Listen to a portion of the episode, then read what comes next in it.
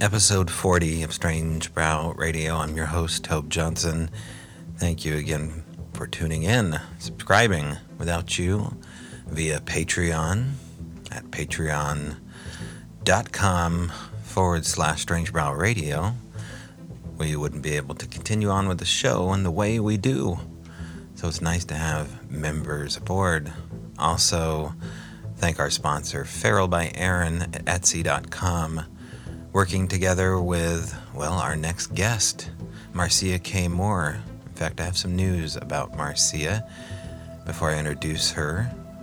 But she's going to be our guest today, and she has worked along with our sponsor, Feral by Aaron, Etsy.com. Rate, review, and shop at Feral by Aaron at Etsy.com. All right, as I said, Marcia K. Moore, artist, I would call her a forensic stylized artist working with elongated skulls, and that's our conversation. So, thanks for tuning in. We'll be right back with Marcia K. Moore.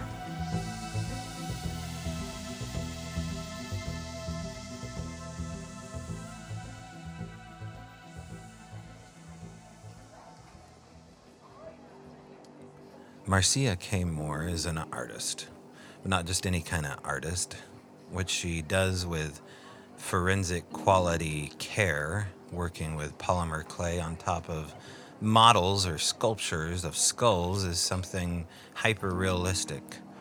And oh, by the way, these are elongated skulls, the kind that you see from Peru, and not the cradle boarded ones, the real deal. So, we're going to talk about the real deal, these elongated skulls from Peru but now finding out that these skulls have been found many, many other places across almost all continents. Who were these people and where did they go? What's interesting about the skulls is that they've been DNA tested, and there's some interesting anomalies. There's interesting anomalies all over these skulls. And Marcia just can't put the issue down, thank God now working hand in hand with elders uh, up in her area, the Lummi tribe. Uh, she's finding out more and more details regarding these elongated skulls. And, well, let's just uh, meet Marcia on her own terms. From Northern Washington, Marcia K. Moore.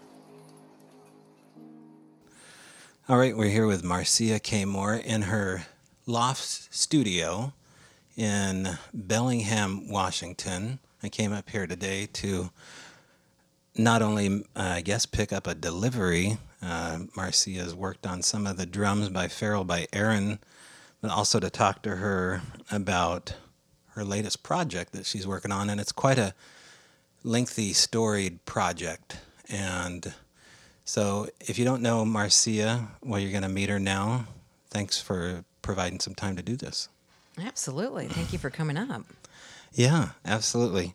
So, what people know about you might be limited to what I've said as far as the podcast is concerned and the interview that I did real briefly with you before, but um, there's a lot more detail that I wanted to get. So, um, people need to know I'm sitting right now in her loft studio and I'm looking at these amazing forensic styled, uh, what would you call them? They're forensic artwork of these elongated skulls, but it's not just limited to, the, to this at all. It's a real appreciation for, is it Mesoamerica, for Native American culture, for everything reaching back that uh, is available and hidden all at once?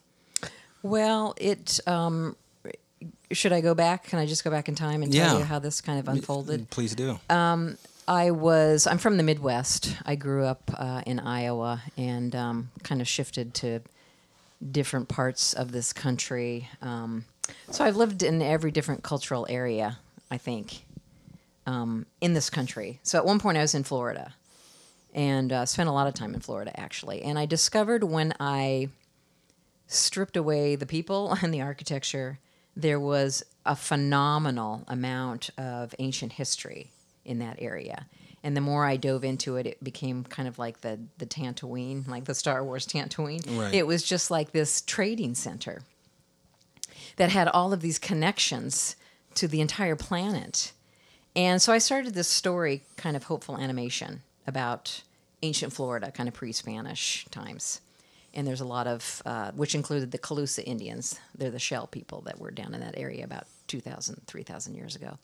And with that story that I was creating, I had my studio just like it is as you see it, with a different. Uh, it had different things in it at that time. But what I was doing was I was kind of becoming my own entertainment studio, where I was creating the story, creating the characters, um, creating everything that it takes to uh, create an animation. So I learned uh, 3D sculpture software in order to create characters to get him to the point where I could get him to start, you know, walking and talking and all that kind of stuff. I was doing everything that you would do to create your own animation or movie on my own. And as I was creating some of the characters, as this story was coming through me, because that's really how it comes, it just kind of comes out of the ethers when you're an artist and you're this conduit that just it just flows literally through you and it was just nonstop all this information i was getting and some of the characters that i were was creating had um, elongated heads as i was creating them. And i remembered growing up in iowa when i would sketch as a little girl all of the all of the characters or people or whoever i i sketched had these long craniums. And I thought I thought it was just kind of an interesting look. I, I um, it, it seemed fitting, I guess, uh, to draw and sketch like that with these physical entities, and um, so with all these characters that I was developing. Um, also, I was on Facebook at the time, and I was using social media to kind of market myself as I do now.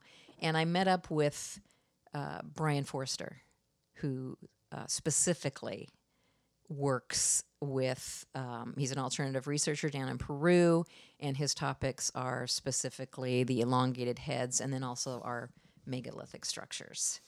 And i noticed with his postings all of these skulls that had were long heads. I mean they were elongated skulls.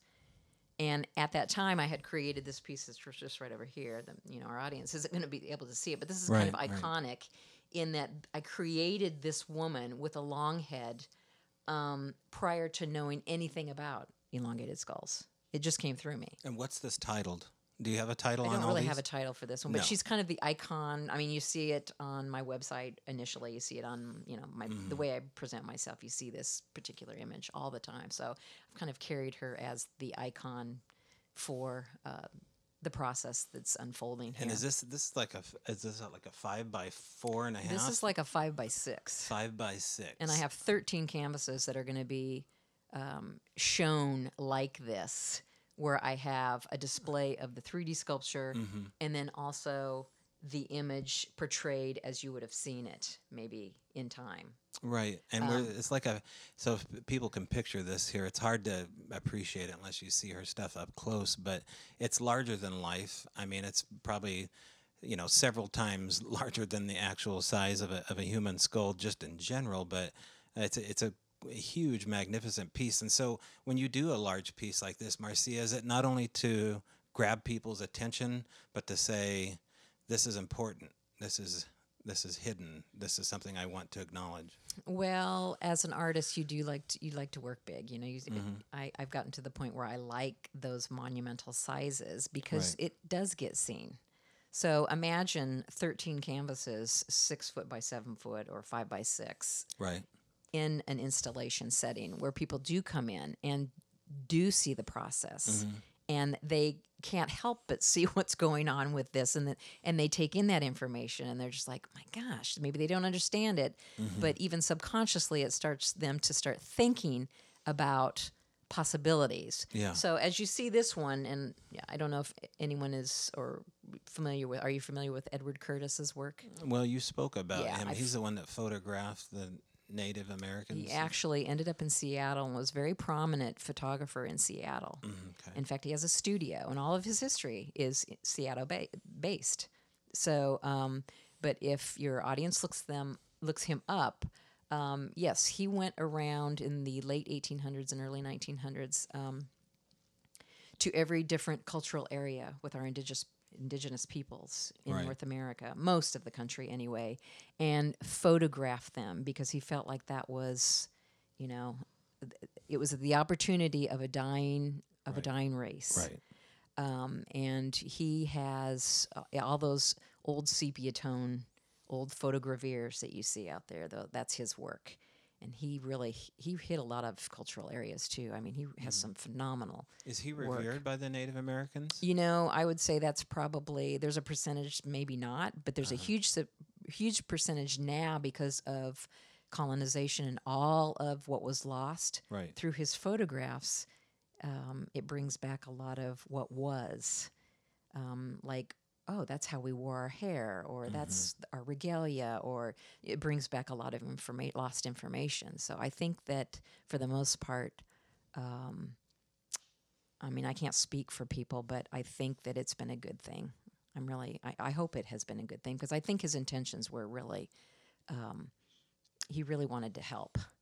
Um, and his photo essay history is mm-hmm. just phenomenal. So, anyway, so with this big piece, what I'm doing is I'm kind of emulating his photography. Right.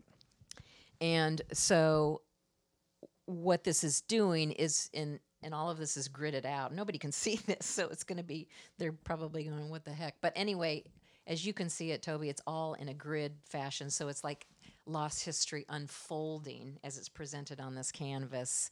And um There we go. Now I feel and, like I'm and then room. seeing some somebody with an elongated head when you put the hair on the clothes it's like you're not you don't really even know you're just like unless i took her hair off then you can realize that she has a misshapen uh, cranium but other than that you're looking at this going wow this is a piece of time this is a piece of history and um, even subconsciously knowing that it has takes on a historical look it kind of makes you stop and and perceive it in that way. Does that make sense? It's Well, it's- yeah. I mean, what's shocking too is that it, it really it has that feel of North American Native Americans, and I don't know if that's the specific look you're going for, but when we think of these elongated skulls, we don't think of North America. yeah, absolutely. So, talk about why and how you did that. Well, I'm going to quickly just go back and end this Brien Foerster connection Okay, because what that. happened was I presented this piece that we're looking at um, as a elongated that finally has a face put to a skull, and um, I asked him if he'd like to present that to his people that are following him, and he was just um, really excited because no one had ever really reconstructed these elongated heads. And right or wrong, the way that I did it, Right. um, it helped people visually put a face to these skulls. So it just went all over the planet. I mean, people just really, uh, really appreciated that information. And then, of course, wanted more. And then, of course, I wanted to dive into it more. So I, from my story that I was working on, kind of took a side trail and started to with photographs because I hadn't had any uh, up close um, skulls around me or anything. But Right. Brian would send me photo images of all the skulls, you know, in different angles, and then I would take them into my 3D software and start just structuring it through the photos, the, the reference that he sent me. So I created probably close to 20 3D sculpture representations of the elongated heads. Um, and then as time passed, I thought, you know what? It's one thing to do this uh, digitally, but it's probably right. another feeling to do this forensically. So that's when I was able to get some resin copies. And then these other ones that you see in this studio are the ones that have been done more as a traditional forensic style, using the muscle markers, um, using glass eyes, and using a polymer clay to form the face. Um, and as an artist, again, it is amazing how these uh, skulls bring themselves back to life. They really do. I mean, you can go, you can have an anthropology report to give you the information, but ultimately, to put the face on here, and you can use the muscle markers and the, you know, all of what what happens to build up a face, but ultimately, um, it seems like the face builds up itself And I can say that because I'm not a for- licensed forensic artist. I probably wouldn't be able to say that if I was a, a licensed artist. But I'm an artist that's do- I know enough about anatomy and and um, So this is all self-trained, yeah, absolutely. and you studied under nobody. No, not for this. No. Are people surprised by that? Um, I don't know if they know the full details behind that. I don't know if they know that information really. I mean, I, I give that information. Right. You don't hide it. No, I'm always Right. telling people that I'm an artist Right. that is doing this because I'm following my trail. This is information that I want to know. You know, I'm taking it upon myself to um, understand more about the lost history here in North America and you know internationally. So it's it's my trail. And you haven't had any law enforcement approach you about how beautiful this work is to say who taught you, what school did you go to? No. For no. No. Okay. I'm shocked. know, in fact, um, I can maybe not this country, but I was just given the honor down in um, Venezuela. Oh. Um, I was given kind of the honor of being uh, a part of their anthropology department. They gave me an honor. Oh, of being- really? yeah. Oh, that's. I mean, that's really cool, isn't Yeah. it? I mean, I don't even, I'm not even, um, and it doesn't matter. This is something that is coming through me, and um, it's Mm-hmm. obviously work that I'm supposed to be doing. So if nobody else is doing this, Mm-hmm. then of course, international, yeah, Mm. international people come to me all the time. You know what's so refreshing too, and I'm just so glad to be hanging out with you here, Indian style, in your loft. is that you're so easygoing, but yet you're so special and, and unique in, in your process here, and you could easily be, you know, pretentiously laying out this. This is the way it is, and this is why I did it. And this is the pro. It's not like that at all. When I hang out with you, and it makes it's disarming to people that have questions about these things because it's so alien. Well, I I feel pretty much like Frodo on this trail. You know, Okay. it's kind of like okay, why me? But at the same time, when I look at my chapters of life, mm-hmm. and I I see what tools and skills and even knowledge that I've brought to this moment, just being here with you. Mm-hmm. Um, it just is obvious. This is what if you can, if you can as a human become that authentic self Right. where you follow your passions Right. regardless of uh, any outside force. You just keep following that trail. It unfolds magically before your eyes, and you know what? It is. It always protects you, and you're always taken care of. I mean, life is life. I have my moments too where I'm like, oh my god, how am I going to do this or that and Right. the other thing? But um, it works. It always works.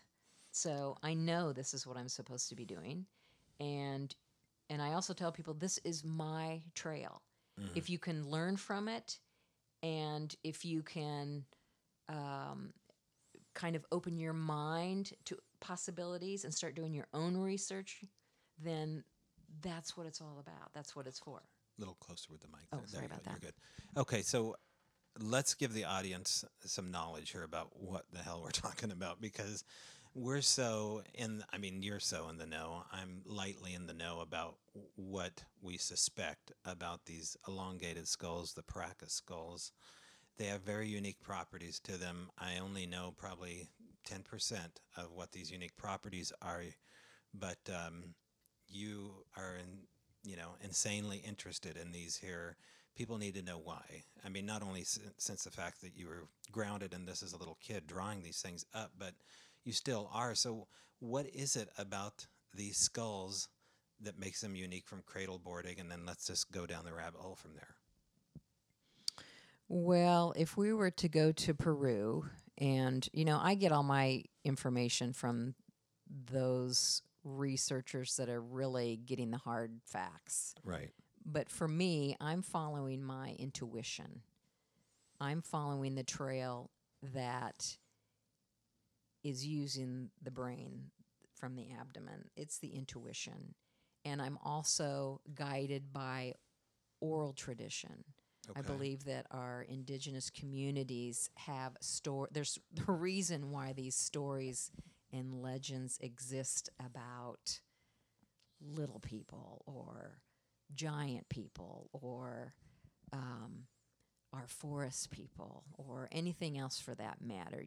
Go to the source. Our mainstream researchers, maybe more now, but in the past have not utilized that information because it's not written down. Right.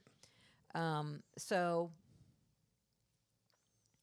let's go to Peru. And when we go to Peru, and Brian is uh, Brian Forrester is out there in the field, you will. Uh, the Paracas area is a desert area. I mean, and so these uh, these skulls of the ancient Paracas, um, who lived on the coastline of Peru about three thousand years ago, all of these skeletal remains are starting to unearth themselves.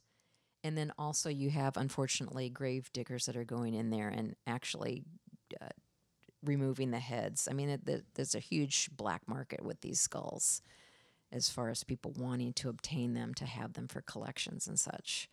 Um, but they're everywhere in the desert. Let's just put it that way. And what Brian has found out is that it seems like 4% of them Right. have the are anomalies uh, to where maybe they don't have that uh, sagittal front and back um, line in the skull. That's the number one thing to look for. Now, is that the suture? Is Yeah, the suture. sagittal suture Yes, line. exactly. The growth is that would be the growth plate that goes down all human skulls. north and south, yeah, gotcha. Okay. absolutely. So like a vertical line from the skull down between the eyes or right above the eyes is gone brow completely. is gone. It's okay. gone completely. In fact, when you look at that skull over here, you'll notice there's there's nothing. R- Nothing. Yeah. Um, the Paracas skull is a little bit more uh, vaulted than your uh, skulls that are head bound. You've got more of a vaulted look, the skull itself. Okay. Um, the anomalies, again, when I'm looking at these skulls, and, and I have, I was actually um, a, a, worked in a dental laboratory and reconstructed the mouth. You know, I've I've done jewelry for the mouth, so to speak, created Okay. teeth, um, bridge, crown and bridge, and all that kind of stuff. So I know mouth, I know teeth, okay. um, and when you look at the teeth, um, you'll have what appears to be a young looking skull. You know, maybe it's a person that you feel is maybe five or six years old, but yet they have teeth that's like an adult. So nothing makes sense on these skulls. Um, the jawline looks like it should be male, but the teeth look like they're female. There's no brow ridge, which makes it a female. But then all of a sudden, you've got a jawline that looks it looks male. It's just con- it's just totally wackadoodle with all of the uh, anomalies that go on with these skulls. So honestly, I'm reconstructing these skulls in a way that people can relate initially to them. I'm like taking it a step at a time, if that makes sense. Yeah, So but I I'm- mean, you're blowing my mind right now with a couple of things. As far as I never noticed that there is a lack of a brow line on many of these skulls. At least the ones I'm looking at right now, it's not pronounced. Yeah. Um, on this one over here, Mm-hmm. which is uh, from the same area, but has a brow ridge. This is a head binder. So this is somebody that reshaped their skull. Um, and so you see the brow ridge, but on the ones that are Paracas, you're like, well, wait a minute. There's no brow ridge. There's the jawline is so robust, and the teeth look like you know, maybe they're male sometimes, maybe they're fe- I mean, it just constantly blows my mind. So I don't, even when I look at an anthropology report, I don't even believe it because I'm like, I don't think so. I've been in dental. That looks like female mouth to me. Right. This looks like a, a, a male jaw. This looks like a female uh, brow ridge. And then there's no suture lines on top here. And then you have two little, and I, I guess you can't see it, but in the back there's two little they're, they, The form, little like- nerves that yeah Yeah, and, and like you don't see that on a human skull either and, Would and that be like the atlas area, like the where the C spine would punch into the head? possibly Okay. absolutely so anyway they're anomalies there's 4% that are just Mm-hmm. so strange that you're like come on this is not human it's just not or if it is, it's definitely a subspecies of human for sure. Okay, so these unique qualities that are present on each and one of these skulls goes goes much deeper because these skulls have been tested as recent as 24 months ago. Yeah.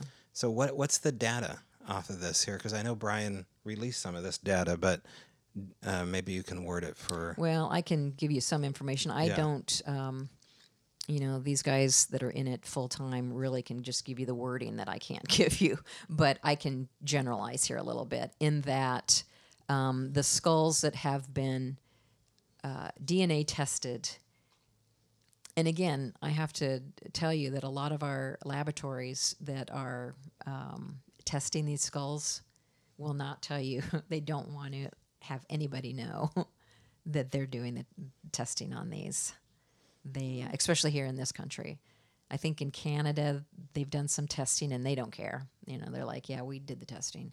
But our laboratories here in this country, well, they don't want to they don't want to be recognized as the ones that did the testing. But this isn't a cryptid. I mean, we have the skulls. What it, do you have any I idea know. what I just don't. I I don't know what it is with North Americans other than they just don't want to open their minds or change change these paradigms. They just don't want to do it. They don't want to change the history. They don't want to change the timelines. They don't want new information. They just keep continuously giving us the old information and maybe enhancing that a little bit, but they don't want to deal with this.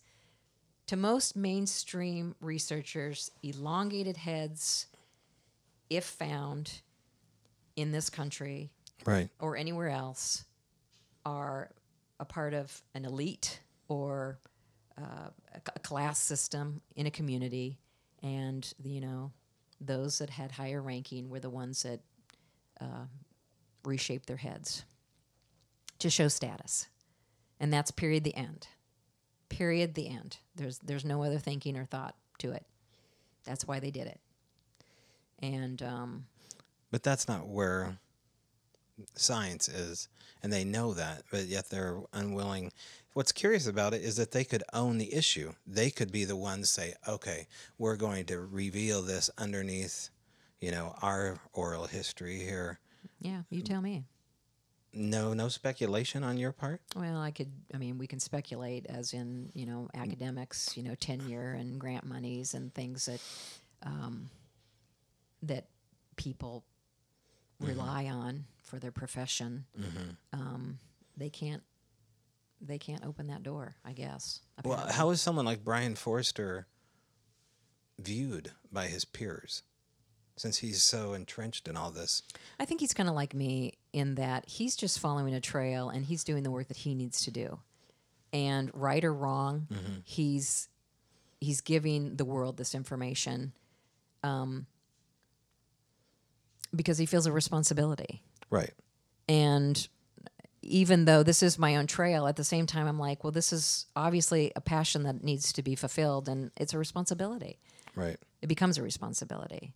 So you want to finish what you start, and I, I know that's what he's doing as well. He wants to know, and um, so he doesn't let too much get under his skin, so to speak. And and I don't either because I don't put those people around me. I just I live in. I always mm. say I live in a dimension that just just creates mm. what I need to create. I don't bring any of the negative aspects into it, or I try not to anyway. There are aspects of the bone that has been tested that have come up suspicious as far as the progenitor side of the DNA, correct? Well, let's get back to the DNA. So they Yeah. had like about 18 different skulls from from the Paracas area tested. And most of that DNA led us over to the uh, Black Sea area. So the Caucasus Mountains, Turkey, Okay. and um, and then I have continued that trail up into Eastern Eurasia uh, because I'm following oral tradition and I follow those tribal communities and I look at their regalia. I look at, I mean, their regalia is just like a giveaway on some of these things, and then I look at the culture and the stories, and that's how I follow this trail. And I might be following this a little differently than most of our researchers, but ultimately they end up right where I have initially intuitively led myself, which I love that because I think you should be led intuitively and then find that hard research through that. And that's what always happens. This intuition that you talk about, it's something different than your intellect. You you keep mentioning this here, so I guess let's go down this road here because you're leaning on this constantly with your projects. Is this um, something that you tap into uh, beyond relaxing and just kind of owning it? Do you are you tapping into something like an ancestral DNA that is within you? Absolutely. I mean, you're in it right now. This is my everyday. This is my, this is like, there's not a moment in the day that this information isn't coming through me. Um, I don't, I've been like that for a very long time. It's like wherever I've moved, I've always been able to root into the land and kind of let that history come through me, so to speak. Right. So, like with Florida, with the story that was kind of happening, and um, so then taking that leap from Florida over here to the Pacific Northwest, uh, it's it's the same thing. It's it's just enhancing itself because the Pacific Northwest is big. It's it's giant sized. We're, we're, we live in a giant sized area. Giant trees, giant. It was giant sized. So energy is giant sized here, good or bad. But it comes through me even more um, here as I root myself into the la- land. And honestly, it just comes through me. And again, right or wrong, it just this is just information that comes through me, and it's my every it's my everyday. I mean, I don't sway from this too much. This is my every moment, actually. I'm in it all the time. And you, I mean, most people call that channeling. Yeah, Okay. Yeah. But you don't use that word. yeah, it could be channeling. Okay, you I don't mean, care. I, I, it's, you know, I'm definitely a conduit for Mm-hmm. that information, and I always think that, um, utilizing my tools Mm-hmm. and my skills, and the being the conduit, that's how you gain the knowledge, because as it comes through you and as you work on this, then the knowledge they give you the knowledge of what to do with it. Because not only am I like for a lack of a better word repatriating these faces or these ancients of these elongated heads or anything else that I'm working on, um, they're telling me what to do with it now. They're telling, they're giving me the knowledge of who they were and what they were, and they're saying, utilize this information now. Because now more than ever, we need to have that lost information come home, mm-hmm. be repatriated, and it needs to be utilized. It needs to be brought back to our communities. And it's going to help, in my way, it's going to help mm-hmm. maybe uh, bridge some, bridge community and bridge mm-hmm. relationships and bring back lost information that will be very, very, um, it's very important for people. So, especially our young people. So, This idea that uh, technology is immersed inside this this old world philosophy that the, you blend the two together and it doesn't seem to go together at all but if you know anything about megalithic structures and machining and things like that is that is that the catalyst of what you're trying to say is that these that's a part of it. okay I mean, it's how you perceive technology. okay When we're looking at um, the elongated heads, and we have four percent that seem like they're naturally with elong head with long heads, and then you have the rest of the planet. Every continent has elongated species. I mean, people that have reshaped their heads. Well, why did they do that? I mean, that's the big question. Who I are, didn't who are know they that. I. I did not know that Yeah, okay every place but Antarctica, and maybe Antarctica for all I know. But Okay. eh, they've just and just recently with the trail that I said I was on with Eastern Eurasia, just a few months back, they found a uh, they had a, a a site that had, I believe, ten or twelve. Um, uh, elongated skeletons and skulls and skeletons um, that dated back 12,000 years. Well, that's the oldest that I know of. Right. I mean, the Paracas from Peru are 3,000. Go over to Eastern Eurasia, now it's 12,000. So, um, so anyway, uh, where were we with that? I kind of got missed. Well, no, I, I was asking. I a I old mean, you said part of the message is that you want people to understand that there is this hidden uh, technology. That Oh, the was- tech, yeah, the technology right. aspect of this. Yeah, how But it's it- much bigger than that. It's not as though you're just saying, yeah, they had, you know, tools and it's how you it's that- how you perceive technology. Mm-hmm. All of the technology, I believe, that we have today, as we're using right now with the equipment that you're using, is just old technology being brought back. It's also being repatriated. We know this through our young kids when they're brought into the the- our young kids as they're in, in the world now. They're very in tune with technology. And it's not just because they were born into it, it's because they're coming with it. I believe they're coming to the planet with this technology. And they have um, they have a mission with this already. Um, I'm seeing this. I'm noticing this with um, a lot of our communities and talking with kids. It's like they they're they're kids that they just don't have the tools. So we're, what the longheads are telling me specifically is to bring back a balance. Bring back the balance between this technology and your connection to the planet that you live on. You've got to find a balance. And a lot of our young people, or anybody actually, I shouldn't just say young people, we get kind of to the point where we're in technology all the time. I mean, look at our people on the phones. They're on the phone all the time. They're looking at the phone. Right. And they're not communicating with each other.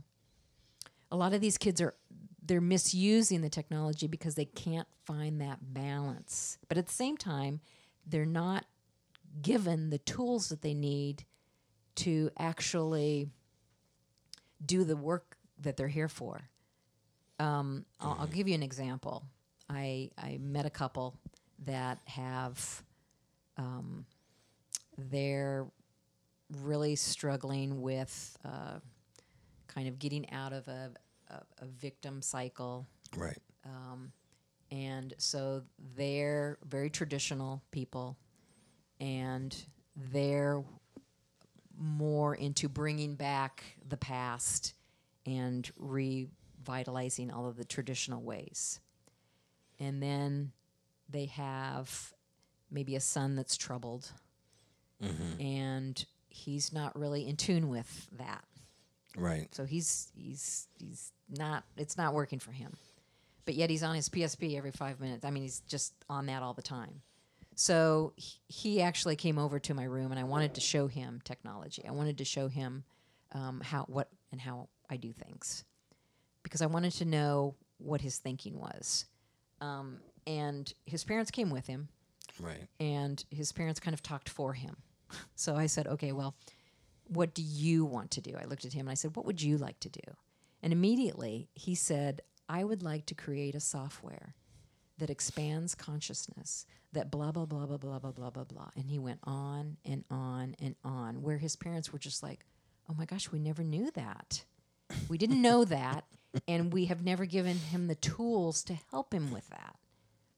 So in by in what I mean what I mean by balance is that if he is given those tools and if he's directing himself with what he needs to do, because obviously he already has found this direction, um, then he can create a balance, and then he can come he can come back home to that traditional aspect as well and be in harmony with that, be in balance with that, and that's is what I believe these elongated, those that were reshaping their heads, were trying to emulate. They were trying to expand consciousness. And they expanded consciousness by vaulting their head, which shifted the pineal gland to more of, you know, when you see these vaults, it's like, then that pushes your pineal gland to actually where you do have a third eye. It's right there in front of you. So you've expanded that. You've Right. tapped into that. most of the, um, you know, the Pacific Northwest was um, uh, a lot of our communities here, our indigenous communities, were head reshapers. A lot of them were. And um, I'm finding out that more of the women did this than the men. And so the men, the women were expanding their consciousness, and the men were were doing were connected to you know they're connected to the land more. They're they're the ones that are. Uh, You didn't take a low shot there on the no, fella's no, no, behalf. no, no. It's okay. I'm not. It's it's a great balance. It's Right. a it's a great balance. So you've got your your men that are Mm. connected to the planet. That are you know when you look at the carvers in in the communities here, they're only men. I've never really seen a woman carver. Right. So they're connected to everything that is an aspect of this planet, and the women are expanding their heads and they're in tune with communication around the planet and with the cosmos because they're tapping into telepathy. And uh, some some of your people will tell you that. Okay, let me let me. Uh, I don't know if I'm going to challenge your point of view as much as I'm just going to listen. don't I wanna, challenge me, Tony. I'm going to challenge it. Let's go down this road here as far as um, balance. Okay. If if they were who we think they were, if they were, let's just call them enlightened for now. Um, this is the four percent. The, This is the the, the actual elongated skulls that Okay. the people were cradleboarding to represent. What what would have happened besides an earthly cataclysm to take away this balance that they had begun to adapt to that we want to emulate? Why did we lose? Why did they lose the balance? Why did they stop doing this? Well, no. I mean, as far as I mean, obviously, we don't have a lot of people here running around with actual elongated skulls anymore that uh, seem to be enlightened with high technology, at least, unless you want to talk about the Bilderbergs. But if uh, if we're talking about something that seems as though it had, uh, we're trying to emulate this balance that they once had. What what would happen to these people? What what's what's the theory behind where what happened to them? Well, the theory here in this country is manifest destiny. I mean, colonization shut it down completely. Shut it down completely. When they came over here, they said, no more. You cannot do this anymore. Eh, okay, so it came up from South America at first. I mean, as far as manifest destiny coming up from No, that's more th- with North America. So North America with colonization in our indigenous communities, mm-hmm. they shut it down. They said no more. but the Spanish came up from places like Machu Picchu up through Mesoamerica. Well, in, with in South America, you have um, a Par- the Paracas community 1st and they seem to be. Um, I mean, the whole uh, the whole community seemed to be longheads, and they seem to be maybe more of a, a gentle, docile people. And then you had the Nazca come in, who were more warlike, who just totally took them over, and then so they started were. So you're saying they were slaughtered? yeah, they were slaughtered, and then okay. the Nazca started to emulate them. Okay. And then as the Nazca start to disappear, then we have the Inca who are doing the same thing. They're emulating these long heads. And it just keeps happening and happening with all these different cultures. I mean, there's people, there's cultures that still uh, reshape their babies' heads. I mean, you go to Africa and you'll see cultures. Don't ask me specifically because I can never remember names. But um, you have uh, people that are still reshaping heads all over the country. But were they persecuted because they they had an inherent power? I mean, it, it- was it about power? Was it about? It, you're saying it wasn't an earthly cataclysm, which I always kind of thought they were saying that there was some kind of major earthly event. I mean, we talked a little bit about a flood earlier, possibly 300 years ago, but we're not saying that they were wiped out due to a, a global crisis. right, Okay. right. Is that what most people believe? I don't know. Okay, that's what you. I don't even know how to really answer that question. Well, I'm just trying to figure out where they went. I know. I'm where- trying to figure it yeah, out too. I don't know. Yeah. I mean, the trail has gotten me to this point right now. I don't know that information. I just Is there know. any theory that they're still here? yes, Okay. yes. There is. And there are, and I will say, and I won't mention names, there are people that have come to me that have spoken about this being a part of their family. And they don't want to bring this up. I, I don't know why they, I mean, I know why they feel a need to come to me and express it, but at the same time, um, I don't know why they feel a need to not, you Okay. know, expose this. So I don't know what the core of all this is. I don't know. It's it's it's crazy. Is You know, I'm kind of following a benevolent side. okay? you know, so I don't know what the other side is. It's stuff that I don't want to get too. Um, I don't want it a part of my everyday, so to speak. So I recognize it and if, have even helped people, you know, other alternative researchers with their theories, but um, but I've kind of directed this now to where it's a trail that I'm leading because mm-hmm. it's for me, as we have to be responsible for our own mm-hmm. sovereignty. So I'm taking care of myself, and this is what I need to learn for me. And in doing this, it is obviously helping other people do whatever they need to do to research all of this information. I mean, if we had all of this less information, imagine imagine what this world looked like. I mean, we're already finding out more and more every day, just through all of the uh, utilizing lidar and all that, all of these lost civilizations that are just actually, it's not researchers as much as the planet is showing us. Ex- Um, well, explain what lidar is to people that don't know. Well, I don't know the science behind it, other than But it's it's it's like penetrating, right? Um, it's like a com- computer.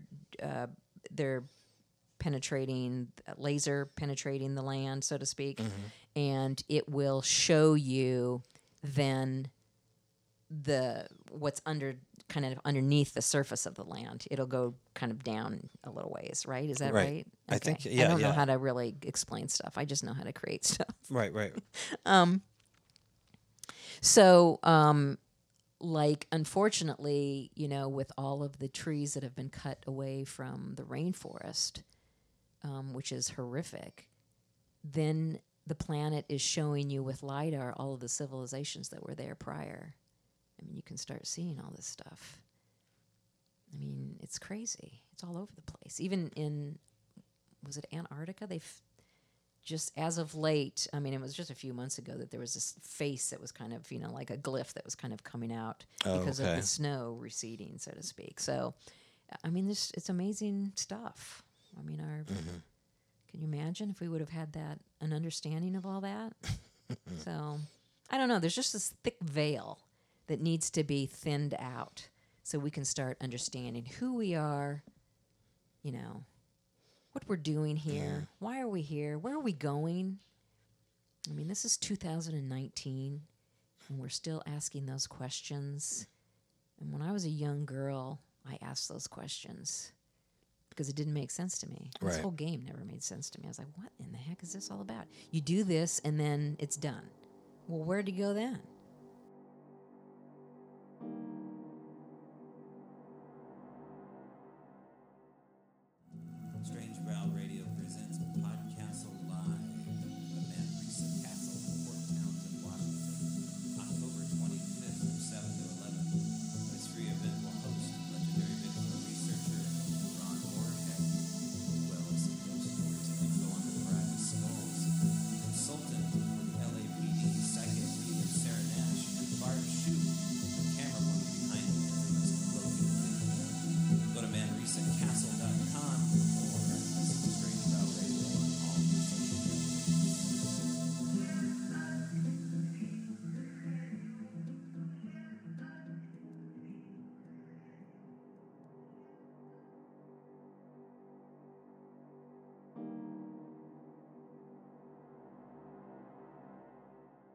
Before we leave this issue, because I want to get to LIDAR and I want to get to um, your episode on ancient aliens and talk about that more. But has anything happened to you uh, supernatural since you started to work with these heads in your own life that is noticeable? Well, yeah. I mean, kind of. Have you I made a had you made note of it and say, okay, when I started this, things really changed, or something happened? I think what it has done for me, like I said again, I am responsible for myself. I am my own personal sovereignty, meaning I have to take care of me Okay. um, before I can do anything else. And in doing that, and in doing this, what it does is it re- enriches your person. It enriches who you are within more than anything. This isn't every day for me, so I can't. I mean, it's just my world.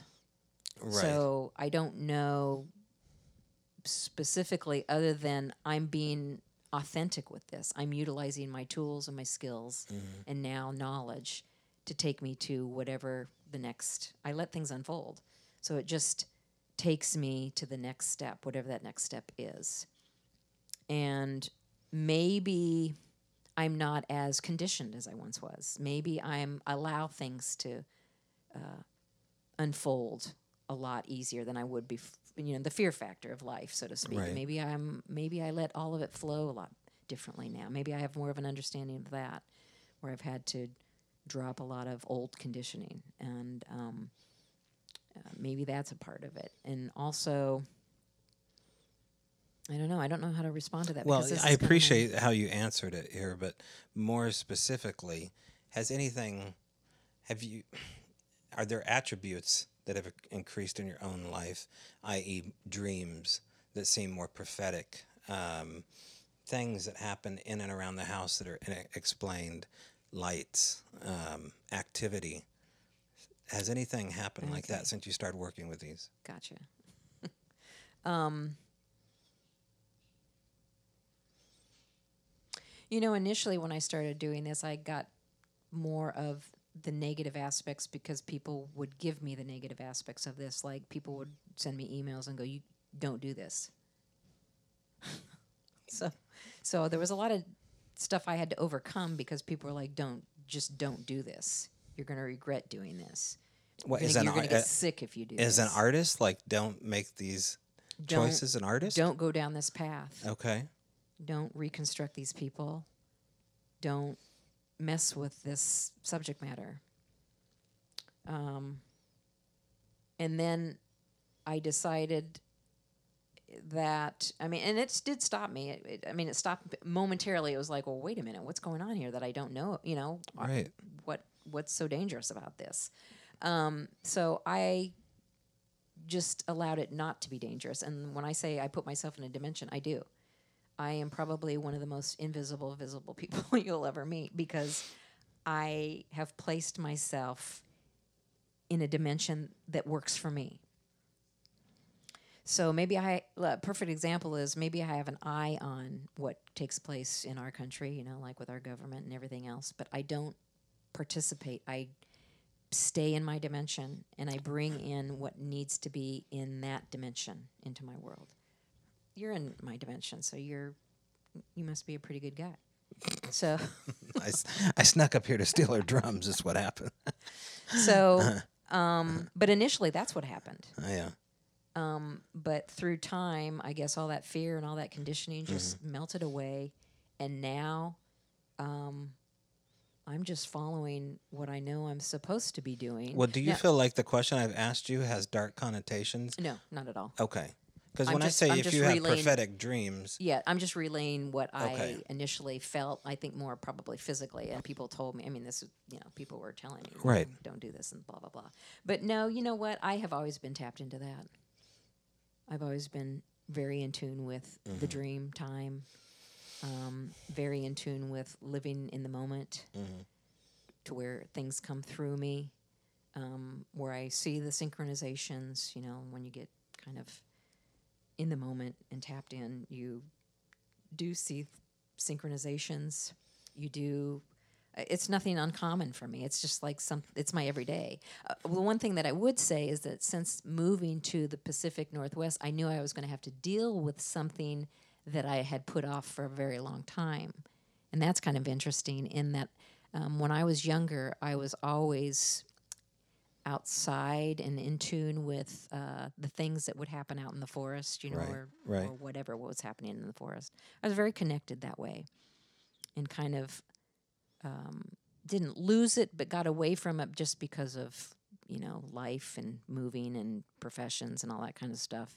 And when I moved from Florida back to the Northwest uh, to Washington, I said to myself, you know, you're going to have to really go within a little bit further, and you're going to have to get back out into those forests, and you're going to have to start um, dealing with a few things. And when I say dealing, it was like um, I'm very in tune with um, our the entities that reside in other dimensions, maybe that are I guess we associate with the forest.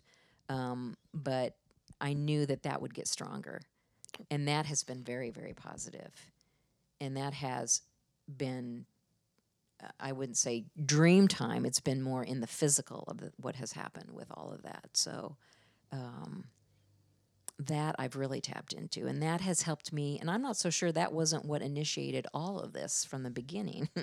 it has kind of led me. Did and you now, have a Did you have a childhood encounter? uh, no, but Okay. I I always knew that it surrounded me.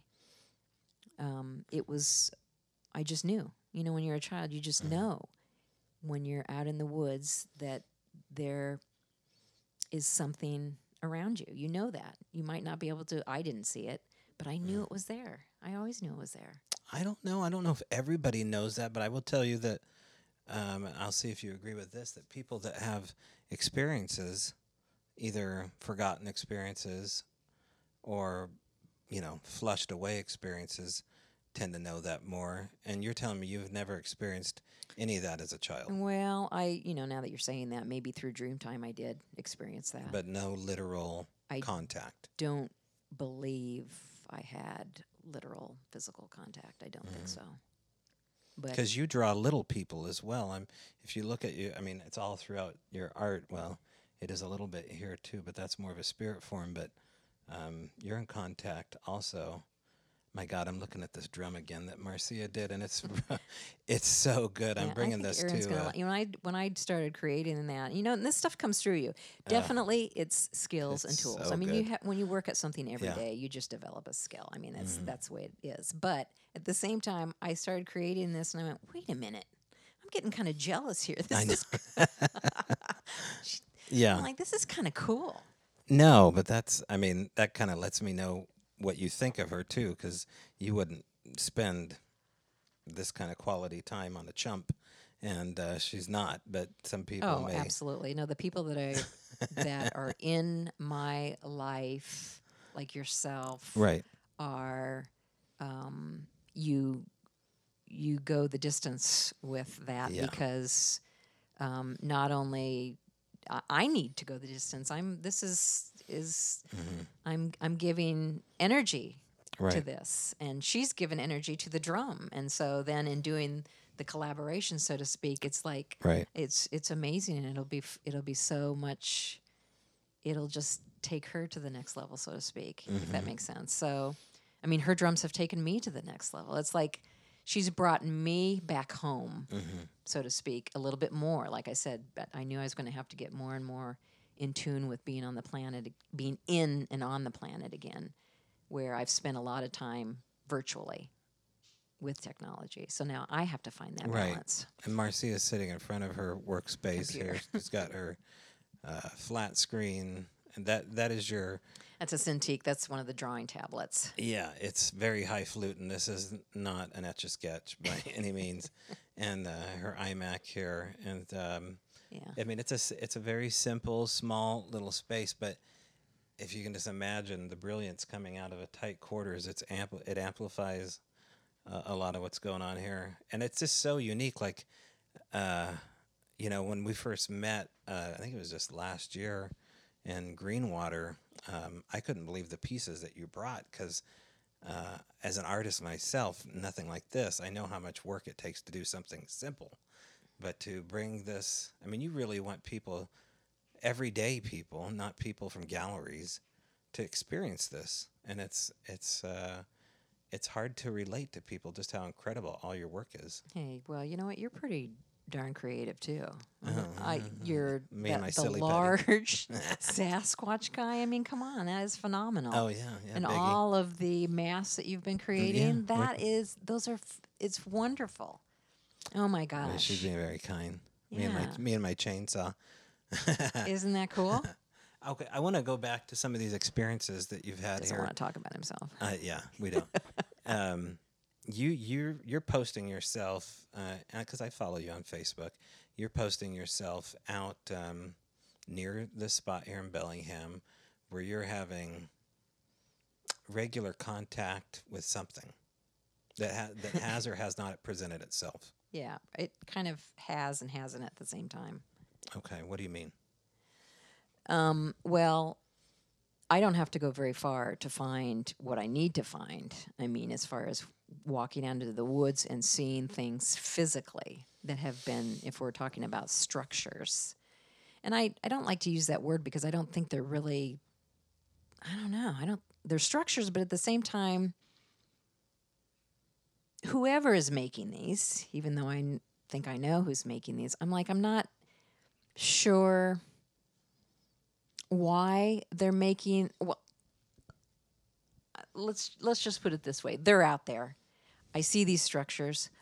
Some of them are like older you know where i can see where well nothing's happening too much around here. And then some are like oh there's a lot going on over here and there's a lot happening over here. Right. and it and what amazes me is i don't have to go into the high country to see this. It's just right in my backyard practically.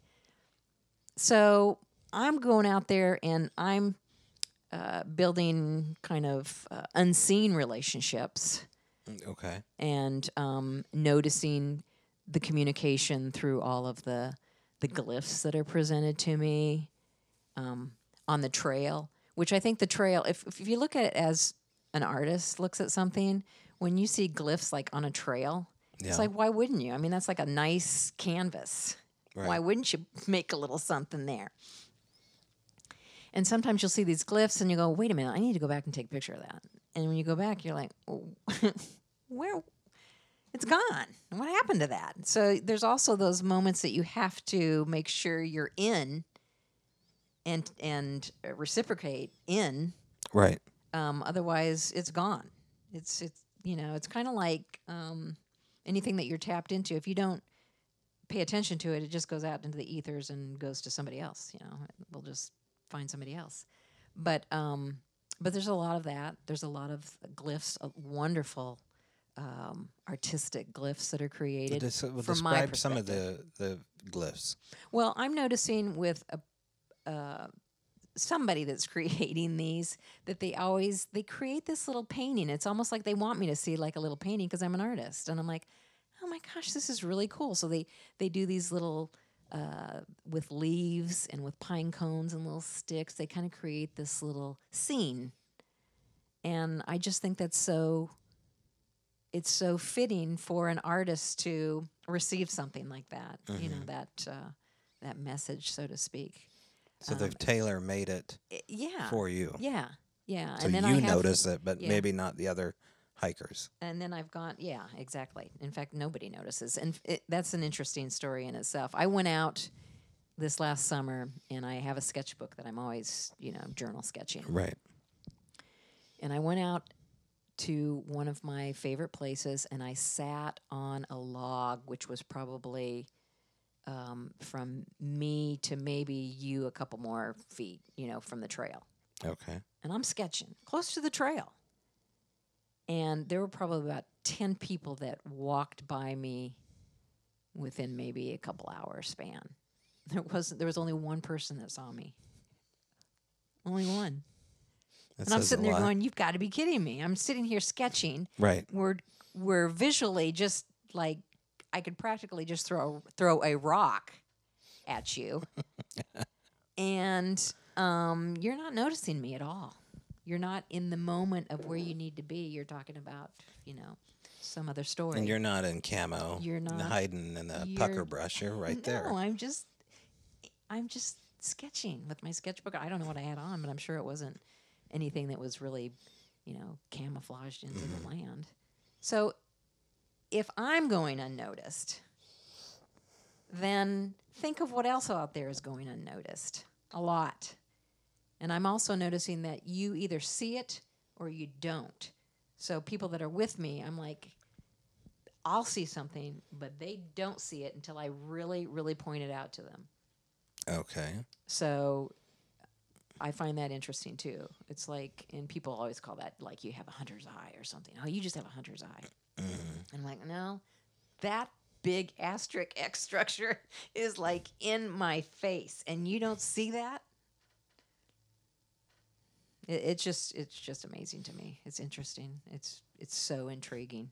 It really is.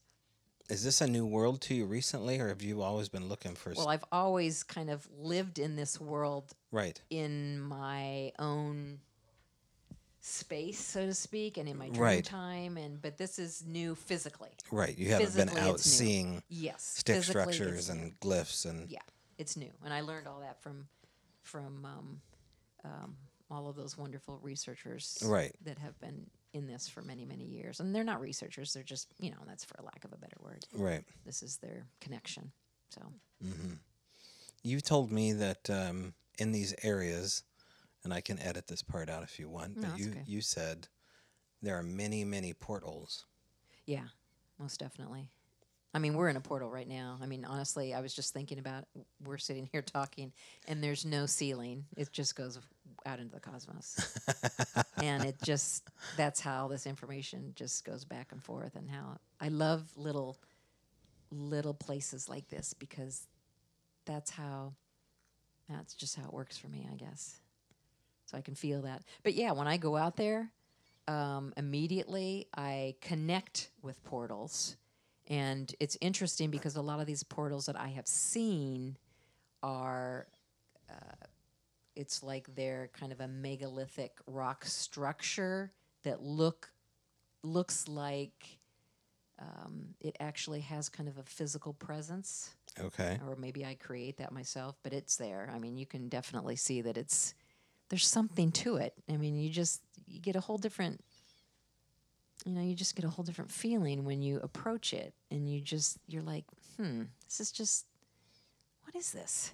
So it sh- wh- what I've talked to you about is that there's a portal, kind of rock structure that I am a, am around quite a bit, and then up just up the hill, there's like a, a a wood structure. And then just up the hill, just a little bit further, you have this humongous asterisk structure. So you've got portal, structure, asterisk. Yeah. And And what does the asterisk mean? Do you have any idea? for me, Yeah. well, I've noticed, and this is just my interpretation. I haven't been in this that long, but at the same time, this is what's coming through me. It's all as guesswork. I see all of this in the woods.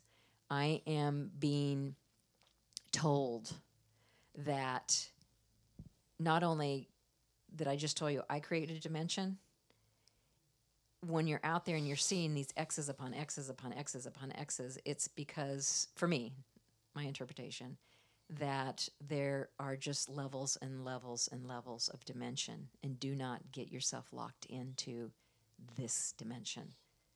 Open your mind again to the possibilities of other dimensions mm-hmm. and expand your consciousness like the longheads. We're expanding their consciousness.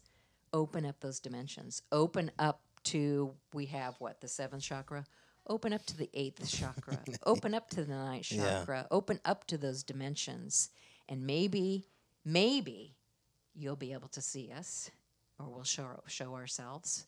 But you need to understand that there's just so many dimensions that we're just walking in and out and around all day long. And that these structures, I believe, are, are showing us that there's so many dimensions. When I walk in some of those structures, like all those X's, I mean, I've be, I've come I've gone out there where there's just layers and layers of X's, X's, X's, X's, X's with the tree branches and such. Okay.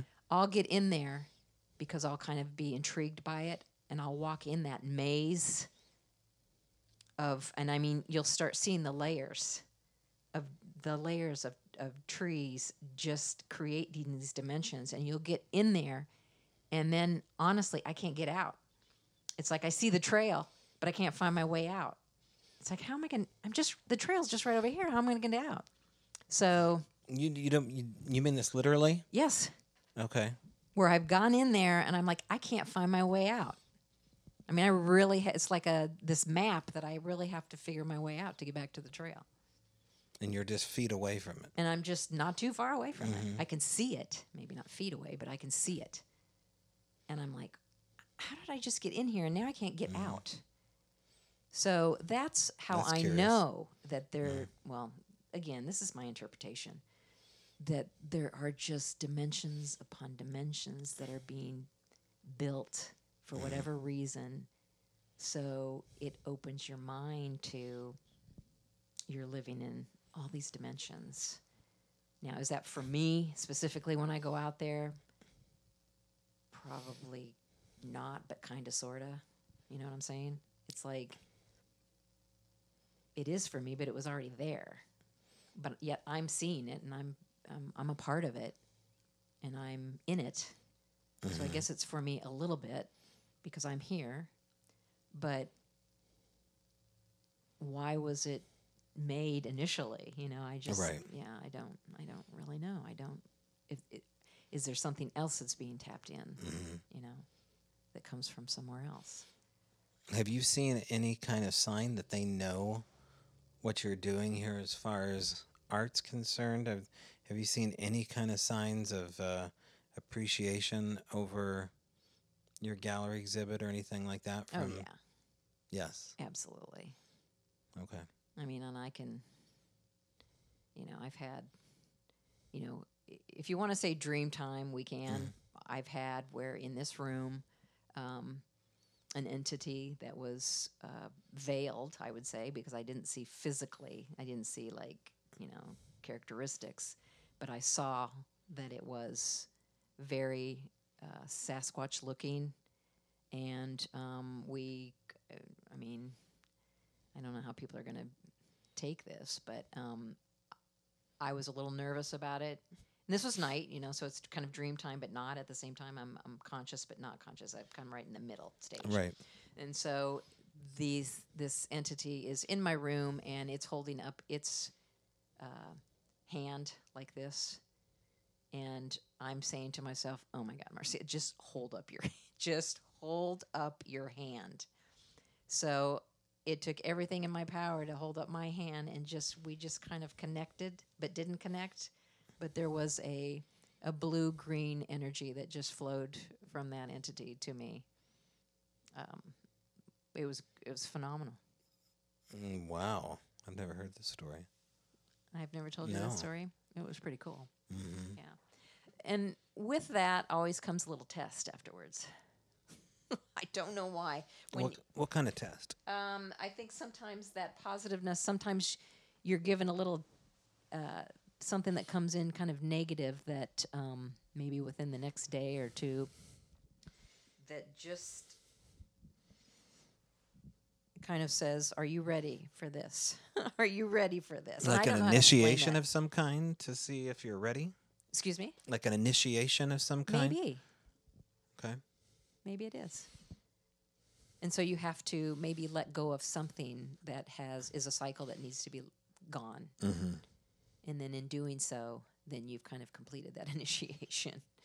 And and then it continues. Yeah, it's I have it's been very very cool since I've moved here and that that connection has been really really wonderful. Mm-hmm. Yeah. And you've spent well. Now, when did you get into town? You've been into town. Has it been less than two years? A year and a half. Okay. Not even. Yeah. So you've experienced a winter and a fall here before. yeah, yeah, Okay. yeah. And then the summer was incredible this year. We didn't have any fires, so you must have been out constantly when yeah, you I, could. I make it a Right. part of my routine to be out two or three times a week. okay. Yeah.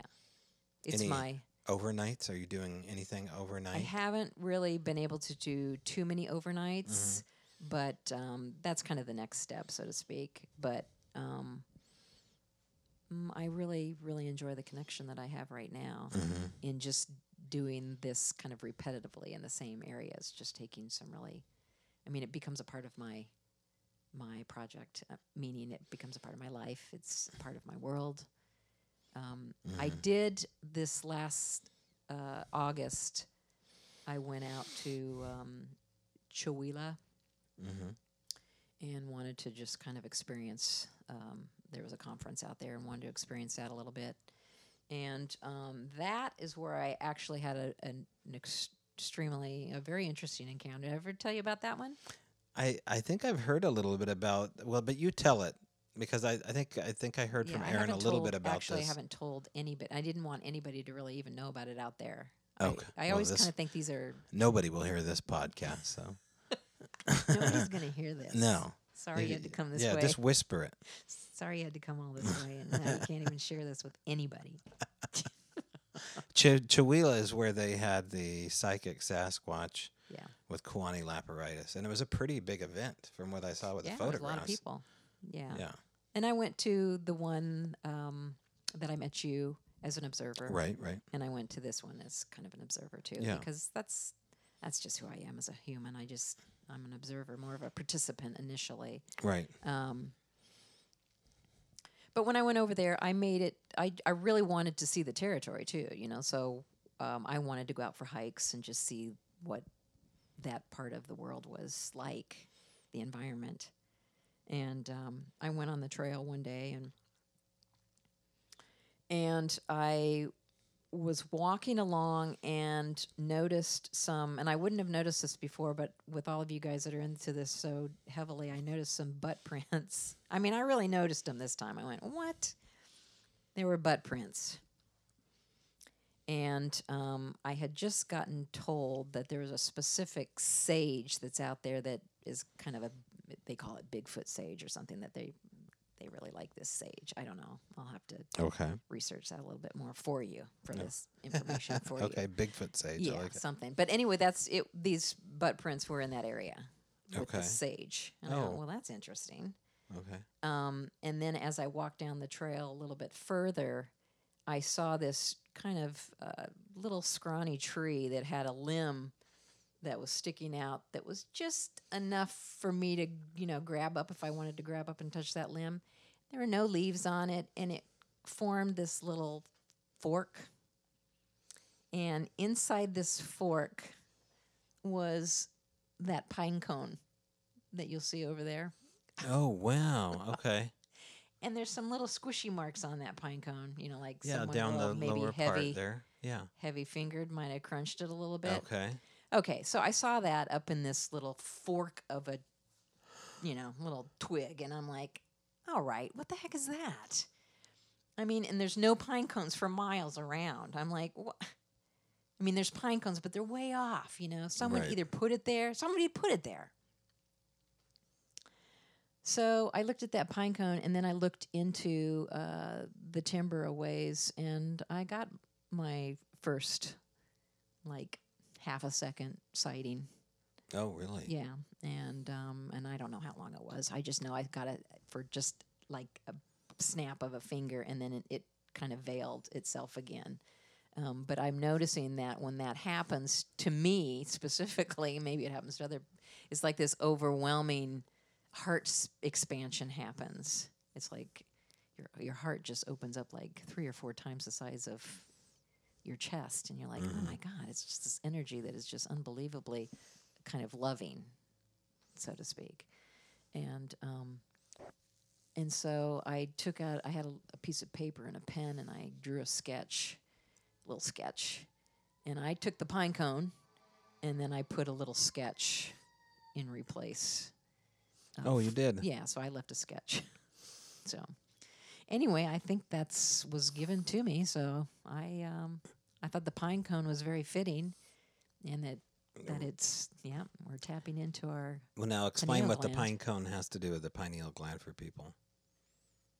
well that's the symbol that's always been used um, for the pineal gland, and you see that all over the place. I mean, a lot of religions even use the pine cone as um, I don't know if they specifically use it as tapping into the pineal gland, but that's how they. There's a reference there. You probably know more about it than I No, do. no, no. No. I just I knew that little bit.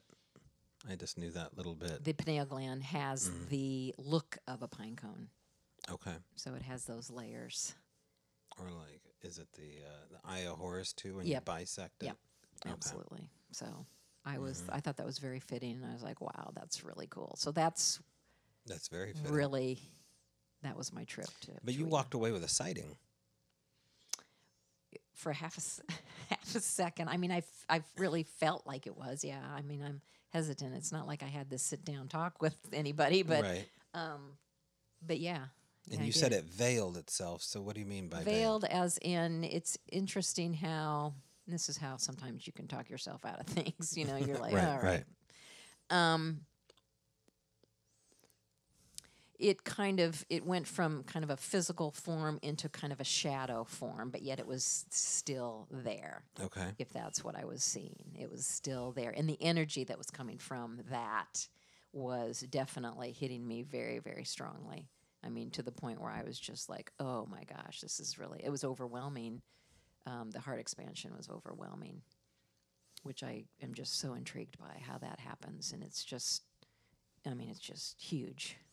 You weren't the only one that had some stuff happen at that event in particular. I, I think there are at least one other person uh, that we both know that had an experience there. We we didn't make it for whatever reason, but we think we want to go next year because there's been a lot of good talk about that particular conference, and we're curious about um, what people are saying. So maybe we'll see you before we get. Um, I, I, I don't want to end this interview too abruptly here, but we're down to like the last uh, little bit of time here. So I wanted to briefly talk about. I mean, you have some stuff coming up on the horizon here, probably some stuff that you can't talk about. You're in the midst of trying to open up some stuff around here, your own art installation, your own gallery in town. But you also um, did an episode of Ancient Aliens, which is no small affair. I know it's just cable network to you, but to people, that's how they've get their information. To them, that's news. So you were part of a recreation of um, a large Earth petroglyph. Tell people about what that is and why it's important. Well, I have worked with um, the History Channel, Ancient Aliens specifically, for a couple of episodes. So one of the first episodes was working with Brien. It was a scene with Brien Foerster, and we were reconstructing kind of an elongated head. So that was one episode. And then this second episode, they came to me and said, "Would you reconstruct um, the Badlands Guardian, which is up in Alberta, kind of in the Medicine Hat area, out in the plains. Um, and it's a glyph that you can only see aerial from aerial view. Um, and the shape of this glyph, the the ins and outs of it, kind of create this um, physical form. It kind of looks like, I mean, people want it to kind of look like an indigenous person from up there, or you know, what is it? So they came to me and said, "Hey, reconstruct this." So I did, and I I really took a look at this, and I could have went. I went more with a Mesoamerican interpretation, but I could have easily have gone with a Egyptian uh, interpretation as well. Um, I took the Mesoamerican interpretation. Uh, it just seemed a little bit stronger to me visually because of the way of the sh- this different shapes that were kind of coming out. Um, but it formed just like some of the Egyptian sculptures that I've seen as well. So, um, but anyway, I went down to uh, Los Angeles and had a uh, show with uh, Giorgio. And um, you know, people always ask me, "Why do you do that?" I mean, it's such sensationalism, you know. And and I'm like, well, you know what? Regardless of what you think um, this show is, at the same time, it's it does reach the masses, and if anything, it's again introducing a a topic and a um, something that you can keep your mind open to the possibilities. Again, it's like an interpretation to start thinking for you. You know, go and think for yourself. Right. If there's something that you're curious about, uh, this is just a way to enhance that. You know, they're not here to say this is right or this is wrong, but they're they're just doing the same thing I'm doing. They're trying to just open the mainstream mind to um, what is out there and start thinking, doing the start doing this research on your own if you need to. Well, and bit. plus, you know, you got commercials for Toyota, and you got 43 minutes to try to slam in these images into these, you know, 17 year old boys' head to, you know, get them from not playing their Xbox. right. And so they're they're doing all that there, and they, of course the, their whole, and I use this line sometimes too, is what if the Mesoamerican, what if Marcia is right, and that what if really is their tagline for saying, you know, down this deeper rabbit hole. Yeah. And and people that have done their own research from that show, I've had a lot of connections. A lot of people come to me um, and they want to express the research they're doing. They just want someone to understand the research they're doing. They're like, I'm not crazy, right? I mean, I'm, I'm this is I'm doing this because it's really here, right? And I'm Right. like if I'm here to do that as well, I'm like, follow what you need to follow, research what you need to research, follow that trail that is obviously unfolding for you. So follow it. Absolutely. Are you going down any other rabbit holes right now privately that um, we would be surprised about? I mean, if you're looking at uh, land glyphs like this, are you looking to other earth anomalies like geomanced areas, uh, hidden places, uh, crop circles, things like that? Yeah, I'm working on a couple of non-disclosure projects that Oh. kind of talk about that. Okay. That's included. Yeah. All right. I'm working to help others bring forward their information. Mm-hmm. And that's how I also utilize my tools and my skills Mm-hmm. um, to help others. And I'm, I'm picking and choosing now. I'm like, mm, you know, before I would just try to help everyone because I really, really wanted to help everyone. But now I'm like, well, take on the ones that are really, um, it makes sense to you a little bit more and Mm-hmm. it kind of is in more in tune with who you are. So, Well, and this takes time, and I th- there's a value behind it. So, I mean, you have to be smart. Yeah. You can't just do this for everybody. yeah, Yeah. yeah. So I'll take on a few people. You said that you were approached too by someone um, regarding how you're utilizing your digital pad there to to draw on. I forget who you said you were approached by, and they were in awe at how you were working with it and didn't understand how you were basically pushing the envelope with this here. Who who approached you? You said there was some. Was maybe- that with the software that I'm using? Yes. Okay, like the 3D software. Yes. Early on, um, the actual software company came to me and said, "What are you doing?" right? Yeah, and they essentially wanted to have me create a few tutorials for them, and I did. Mm-hmm. And um, but yeah, when the software company's coming to you and you've taught yourself how to do all this, Right. then they're curious. They're like, "What the heck are you doing?" Because it's not like I'm utilizing this in the entertainment business, so to speak, so much. Right. I'm doing this on my own as more of a fine artist. And they were Yeah. just they were very intrigued by that, so they wanted to kind of open that door to other Mm-hmm. people that might want to try that. Right. And um, yeah, they uh, the software company initially early on when I was learning Mm-hmm. the 3D sculpture software marketed my work a lot. Yeah, it's hard to describe the realism that you've employed here, but I mean, you've seen the shows from Avatar on down to all the other CGI works out there where the skin pores are there with the wrinkles and it's moving properly, and you can see the muscle flow in the bone, and um, it's just really super impressive. But then when you look at these elongated skulls, and you're like, well, they're fair skinned. Something's not right. Maybe Marcia doesn't know. but this is part of the intrigue to it. It's just like, well, these are fair skinned individuals here. Why would that be? You know, I mean, so there's that. Yeah, it pulls the, you the in. The DNA trail leads me to a lot of that anthropology Right. aspect of it.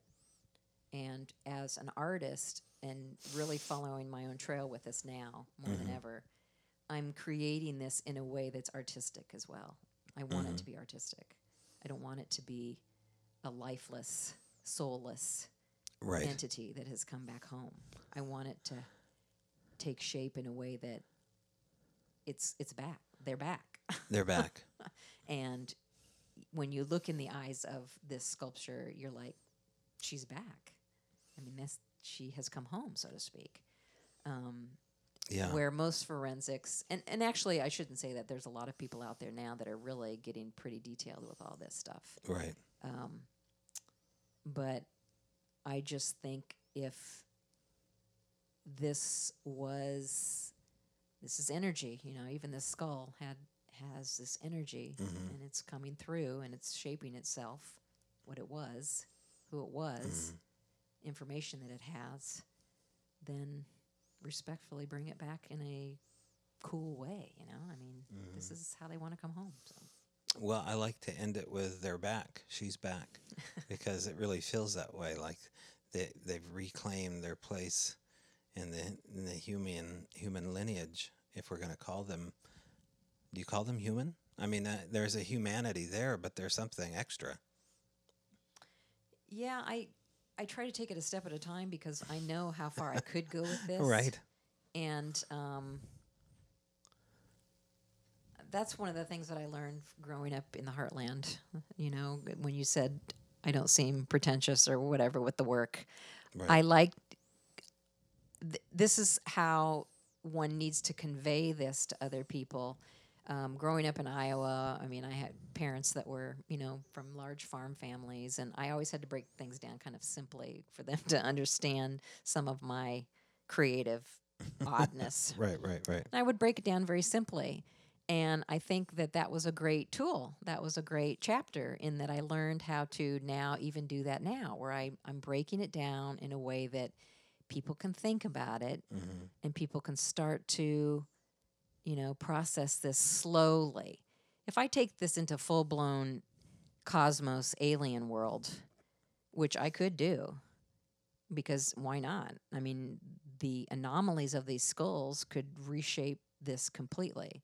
But I'm letting mm. this unfold in a way that we can slowly understand it, mm-hmm. and then maybe it will slowly start to take form in other ways, which will just bring on the next layer of all this, I guess. Right, and you can't help it. I mean, um, you're friends with Ron Morehead, and of course, uh, Ron was introduced to L.A. Marzulli, and they went down with Brien Foerster to South America. And Ron's really only interest, according to him, was to see what the connection would be between the sagittal crest of a Sasquatch Right. and these elongated heads. If there is a link here, and I don't know if the link would be connected as much as Ron had hoped, but there is something about um, the secrets like to keep themselves. And this is one of those secrets that likes to keep itself, just like Sasquatch. The secrets are in control. And um, I think there's some connect. I think there's actually quite a bit of connection there. You do? Yeah. I'm not going to say that everyone that reshaped their head was thinking that, but the trail that I'm on, mm-hmm. they were thinking that. And I guess that's one of the reasons why I'm on kind of a unique mm-hmm. trail with this because I want to point out some things that people wouldn't tap into that are being shown to me. And that's, you know, again, a lot of that comes from being positioned here in the Pacific Northwest. And then it will become even more mm-hmm. apparent as we go to Eastern Eurasia and visit some of the tribal people over there and look at the aesthetics that come from that territory. And then, kind of, uh, I guess I can give you this one uh, just as kind of a last note here. okay. I've been looking into, and I want to share this with Ron, the um, the throat singers. And you dive into that culture aspect with our Inuit people that do that here in this part of the globe, and then you have the people over in Eastern Eurasia that do that. And the connection is very strong. The in and the out breathing that Ron uh, talks about, and is you know when you hear some of his his uh, Recording. his recordings. Yes, thanks. Um, you have that in and that out breathing, and that's exactly what they're emulating the in and the out. And they will say they are. Um, maybe they don't know, but when they give a explanation of where this came from, they said it's a relationship to nature and it's a relationship to the animals, and all of those stories come from the, that relationship. And I'm like, I'm telling you, I just need to get into a circle over there in Eastern Eurasia, Oh, out in the middle of the the snow somewhere, and I'm going to find that one person that's going to tell me that relationship is absolutely spot on. Wow. Yeah. Well, let's leave it there for uh, an upcoming conversation that you'll have with Ron. I don't want him to hear this and uh, hear it from me instead of you, but I think I see where you're going. Um, what uh, what can people expect from you as far as um, eh, this 2020? You're not doing galleries per se that I know of. Um, how can they get a hold of you? Do you have books coming out? Plug yourself a little bit. Um, well, I have a website, and people can go to my website to see all of my current uh, creative works. And that's um, my name, Marcia, my initial K, Moore. And then I have Ciamar Studio, C I A M A R Studio.com. Little lengthy, but you'll find it if you just Google it. Okay. Um, and this year, uh, last year was about building relationships and really kind of connecting with community because that was another thing that I wanted to do specifically when I moved here too was to create um, this as a hub for this big project. Right. So the big project will start probably unfolding this year. So hopefully there will be a space Mm-hmm. for this project where you will be able to see the process of Mm-hmm. all of this work being developed and it will become a studio and then Mm-hmm. also a gallery where it can be shown. I mean i guess more of an exhibit so to speak but gallery too. Um, and then also collaborations with community. I am going to be and am uh, collaborating with uh, uh, several artists over with the Lummi community and that whole collaboration is happening artistically and um, And the Lummi natives are the tribe here. yeah, just right, Okay. right next door. Gotcha. I mean, actually, we're on their territory, but yeah, Right. yeah. right. We're in a so, and that's essentially what I'm going to be doing with them too is to have people recognize that hey, there's ancient history here. Right. Let's let's bring it home. And so we're going to fuse our skills and our tools and our knowledge together and create a footing or a mapping of that lost history and bring it home to this area through artwork, through our sculptures. So we're very hopeful for that anyway. So, and that mm. again will be utilizing not only our traditional skills, but then mm. we bring in technology mm. where that footing becomes an application that you know that you would receive at the Right. airport or something that you can download or upload whatever you do on your phone and I never know the difference. And then um and then you can take part, you can be a part of that, you know. So again, it's a part of that lost knowledge coming back home through the longheads in that they're saying create a balance between the technology and the tradition. And if people want to um, reach out to you personally, do you have an email where people can actually? I have an email through my website Okay, that so they they can can just go to reach out. website. Okay. Absolutely. And then if they are personal enough to Mm-hmm. me, I'll give them my other email. Okay, gotcha. All right. So if you have any questions, to shoot them to her website specifically. Thanks, Marcia. Oh, thank you. This has been cool. Yeah. All right. you like this? We're out of here. I'm gonna do. Um, we're gonna do some footage now, folks, uh, on, the, on the camera and uh, do a visual aid here, and um, so you can look forward to that as well. But uh, this is the end of this transmission. Thanks for listening. Again, that was Marcia K. Moore with Ciamar Studios up in Bellingham, Washington. And the wealth of knowledge. And let's talk about where she's going to be in the future. Well, I know that she's going to, I'm going to talk her into be a speaker at a conference. She needs to to embrace that. There's there's so much to share, and uh, so we. I tell you what, if you uh, can get on Ciamar Studios, look up Marcia K Moore, and find her email address, or reach out to her on Facebook and tell her you'd love to see her at a conference. I think if we all, uh, you know, kindly nudge her towards the microphone more and more, I think that would be great she's going to have a compatriot show up on the 25th, and you should show up with him. Ron Morehead is going to bring his elongated skulls that he collected with Brien Foerster and L.A. Marzulli from Peru. A childhood skull. It's uh, it's remarkable. It it looks as good as the real thing. And we're going to go take a deep dive about his uh, adventures, because he's an adventurer down in Peru. That's this the 25th and Port Townsend, Washington. Free event from 7 to 11. We're going to really pack the house, storm the castle, Podcastle Live. You can find out more about it. And if you want to stay the night, go to the uh, the castlenpt.com and book a room and get a ticket for the 26th, which is also my birthday. No big deal. Who cares? 45. There, I said it. And uh, it's a masquerade party. So if you want to book a room in a haunted castle, now's your chance. Go to the castlenpt.com. All right, that's it for me. Oh, thank you to our patrons at patreon.com.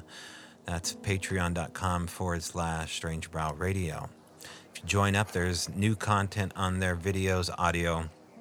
Just the beginning, folks. And for a very small amount, you too can join the patron club. So I'd love to see each and every one of you that listen to this uh, join up. I'd like to share the new content with you. I don't want to just smuggle it away for the few. So that again is at uh, Patreon, patreon.com forward slash Strange Brow Radio.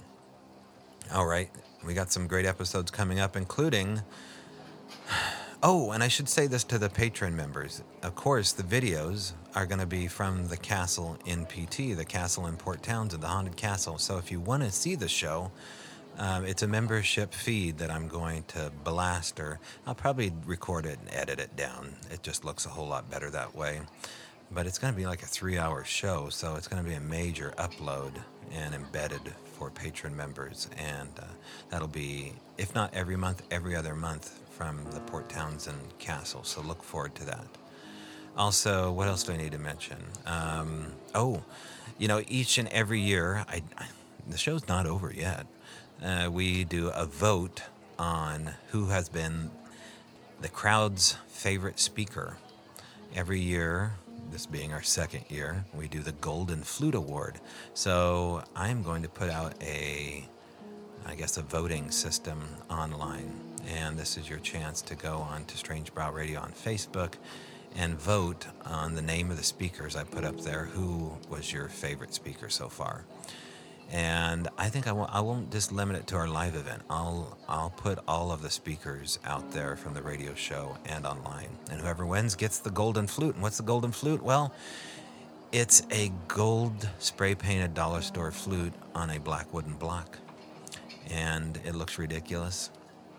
But we're to embrace the inner woo, the inner flute player in all of us and hand out the, the award. I think Ron was Ron Morehead was the winner last year. Christopher Garetano came pretty close uh, as well.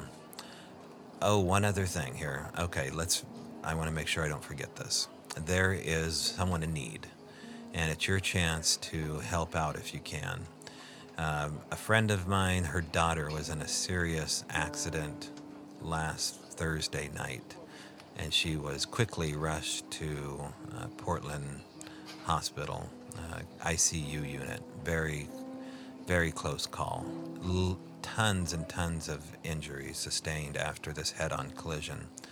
And so I would ask you to pray for a gal named Anna Marie Kraus. And I'm okay to say the name, I made sure of that. Also, there is a GoFundMe page uh, listed for her as well. I believe if you go onto Patreon, not Patreon, if you go on to GoFundMe and type in Anna's accident, it will pop up. But I'm going to put the link in the show notes for this podcast. So you should just have to either copy or paste or click that.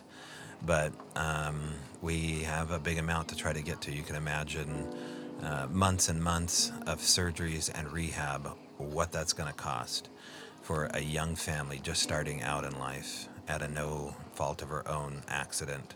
So if you have a dollar and you can send a dollar, that's uh, that's going to be uh, listed here. And again, that's Anna's accident underneath GoFundMe, or just look for the link in the show notes and copy and paste or click through.